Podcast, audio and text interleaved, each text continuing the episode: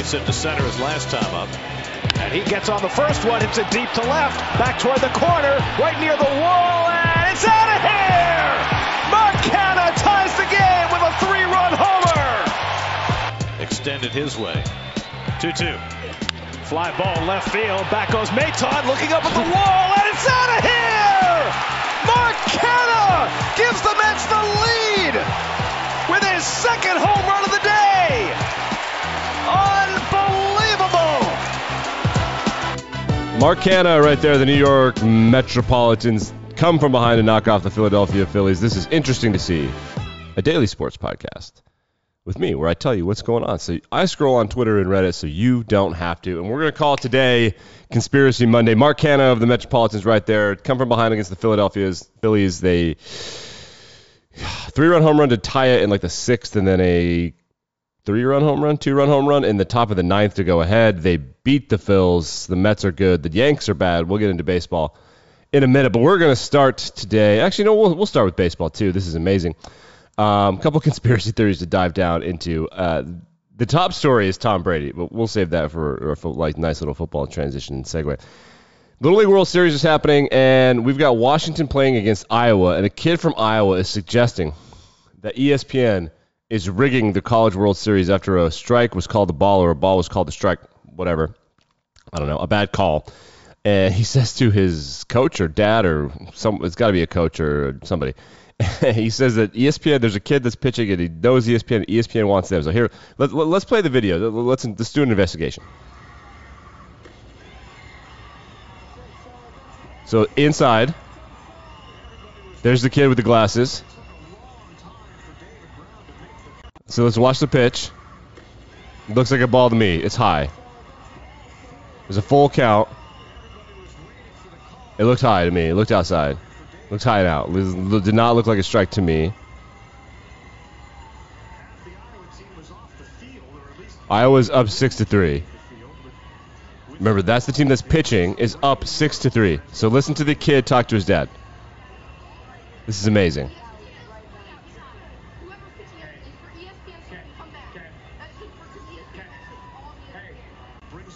Did you hear that?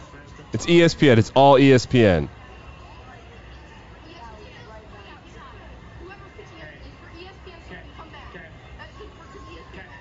They want this is the bottom of the the sixth inning, and they want ESPN. ESPN wants a good game, or the somebody's related to ESPN. Love it. I love what TikTok has done to our generation. It's incredible. Oh my god. All right, let's do. Let's keep going around baseball.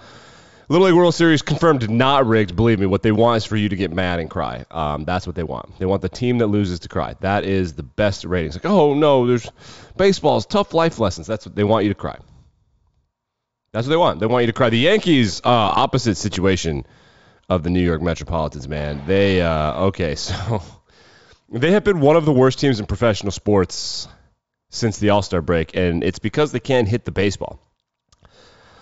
So they're playing the Toronto Blue Jays, and Aaron Judge, this tight end of a human being and one of the greatest hitters in the last 20 years ish, 10. So he's very good. He, he gets hit by a pitch and he gets mad because it's the heat of battle. And I don't know, this is in the middle of the game, the fifth or sixth inning, and so he gets a little fussy.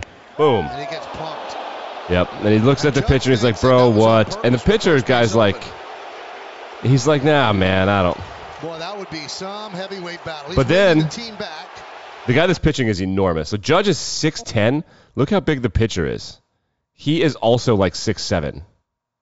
So then Gerrit Cole, who has an enormous contract for the Yankees, he's a pitcher, a starting pitcher. He comes running out of the dugout like he's going to do something. Manoah as well. Look at him. The, the, the starting Gerrit pitcher, is like. is barking at Manoah as So well. what he's doing is showing the New Yorkers that he's tough. Like I am tough. I suck at baseball now, and I'm making four hundred million dollars, but I'll fight that guy. Macho baseball is just macho posturing. Look at this. Objectively hilarious, and then the guy after the game. toward Manoah. I've been struggling with my sinker for about five, six starts now, and So here's the guy, the um, pitcher that hit him. I made a pitch and uh, obviously hit Judge, and obviously uh, I looked at him and I said, "Man, you know I'm not trying to do that," and I think he understood that, and um, I think if Gerrit wants to do something, he can walk past the Audi side next time. Hmm. It means cross over the field. This uh, Alek Manoah would obliterate Gerrit Cole in a fight. Which is another funny part about baseball because there are different weight classes. Um, I wish that they would fight. Like, let's just incorporate the, the the gentlemanly fighting of hockey into baseball. I think I just fixed baseball. Uh, Aaron Boone is real mad. How mad is Aaron Boone that the Yankees suck? Let's find out. It's right in front of us. It's right in front. It's right in front He of us. just banging on the table. It's- Bang on the table again. Right in front of us. I have a quote. It's, It's, in, right. it's an incredible quote from from Aaron Boone. He is man, what a coach. What a way with words that he has. Like I hit the the ability to understand the problem. He says uh, the New York Yankees need to play better after losing their 15th time in 19 games. That's why I'll never be a manager. I'll never be a coach. I don't have what it takes. I, I just uh, I don't see the game that way. Let's move to football, where the greatest conspiracy theory of all time has happened.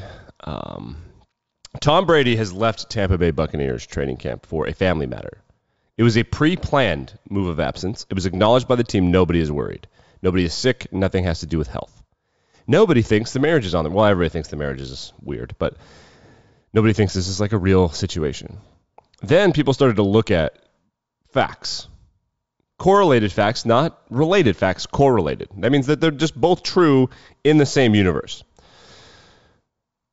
Right now, in the year of our Lord, 20 and 22, a TV show, For the Love of God, that I cannot believe is still happening.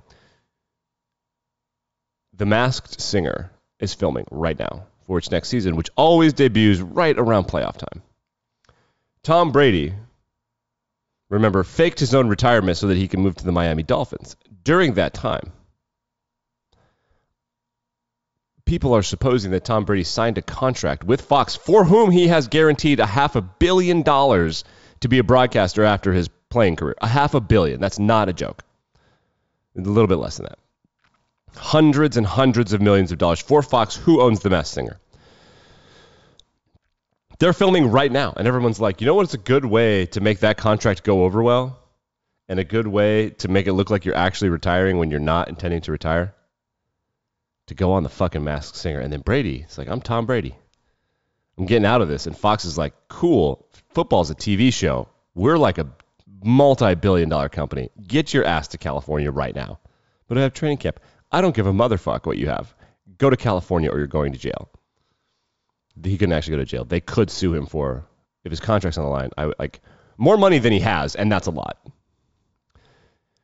Everybody agrees this is what's going on on the internet. Nobody will confirm it because NDAs are ironclad. He can't talk about it. He can't talk about it. This conspiracy theory has legs. It lines up. It makes sense. The, what else could he be doing? What else takes two weeks during training camp? We know that he ignores his family and children for football and he's an obsessive preparer. What could he possibly be doing that he isn't contractually obligated for? Nobody would fake an injury or fake something less than that guy. He's on the Mass Singer, man. And if it's not the Mass Singer, it's something else that's stupid. And that show sucks. It's the same kind of thing as those internet videos are like, is this shoe cake? It's just you just watch it for the reveal. It's like a whole TV show that's like 35 TikToks and man, they shove it into an hour and people watch it. Antonio Brown was on it, but he's crazy. I think he was hurt at the time. Tom Brady is the Mass Singer? That that's the story that's dominating headlines right now. He'll return. He'll return to practice this week, and he could even start. Could even start in a preseason game? It was a pre-planned absence, and his return to practice is on time. It's on schedule. Hmm. How about that? The Arizona Cardinals are still letting Kyler Murray call plays. Here are some stats. The when Kyler Murray calls plays, the Cardinals have scored two touchdowns in the preseason game last night. When Cliff Kingsbury calls plays, they scored zero touchdowns. That's just interesting. Little power dynamic there that I'm sure won't come up later. Uh, more Tom Brady news. Remember when he said, You're sticking with that motherfucker? We, we found out who that was during the UFC fights on Saturday night, which were interesting. I don't cover UFC, though. I don't like uh, combat sports. Dana White, the commissioner of UFC, revealed who he was talking about. There was a story. Remember this in clip? Free agency. One of the teams they were interested, and all of a sudden they weren't interested at the very end. I was sitting there thinking, "You're sticking with that motherfucker? Are you serious?" Tom probably had no desire to go to that team, but now it's like, why don't you want me? Like, Absolutely. Yeah. Uh, it was the Raiders. Jon Gruden didn't want him. Yeah, Jon Gruden didn't want him, which is hilarious. It's something that you uh, genuinely love to see. Uh, first round pick Kayvon Thibodeaux looked like he got hit on a uh, dirty cut block. People are debating whether or not it's legal and whether or not it's dirty, which are two different questions. A lot of the football players are like, they don't care nearly as much about their head as they do about their knees because you can't play football with bad knees. So they're like, we should just make cut blocking illegal. All right. Cut blocking is such an advantageous thing for the offense. It completely removes someone from the play, but it looks like Kayvon Thibodeaux is going to be okay. I suppose I could bring it up on my screen for you. Here it is. We'll start it over. Shush. Uh, there's no reason to have sound. There it is. That's Thibodeaux number five. And that guy just kind of like plops into his knee sideways, and it, it is it, it seems dirty, man. It just seems dirty. Whether or not it's dirty is not the question. The question is whether or not it's illegal, and it, it seems legal. I guess I don't. I actually don't know. I don't care to find out. I do. I whether or not it's legal is not the question. I'm going to find my favorite offensive lineman, my retired offensive lineman on Twitter, and see what they have to say. That's the. That's how you handle this. Dennis Rodman is back on the international diplomacy scene. Oh my God, Dennis Rodman, who went to North Korea, so he ain't scared of shit. He's going to go to Russia to try to get Brittney Griner out of prison, who is not worth in a trade someone called the Merchant of Death or whatever who they want from us. Is he going to become a hostage? He's going to Russia to try to get Brittney Griner in the middle of a war. Are they trying to bait us into war? Would we think it was funny or mad that, that Dennis Rodman? Who, we should send Dolly Parton over there. Right? Because if they take Dolly Parton hostage, it's war. Nuclear war. Scorched earth. Russia will become the 51st state. But I also think that she could. Dolly Parton would alpha the shit out of Vladimir Putin. But Dennis Rodman, like, I don't know how this is going to go. I am interested to see it, though, which is the name of this show.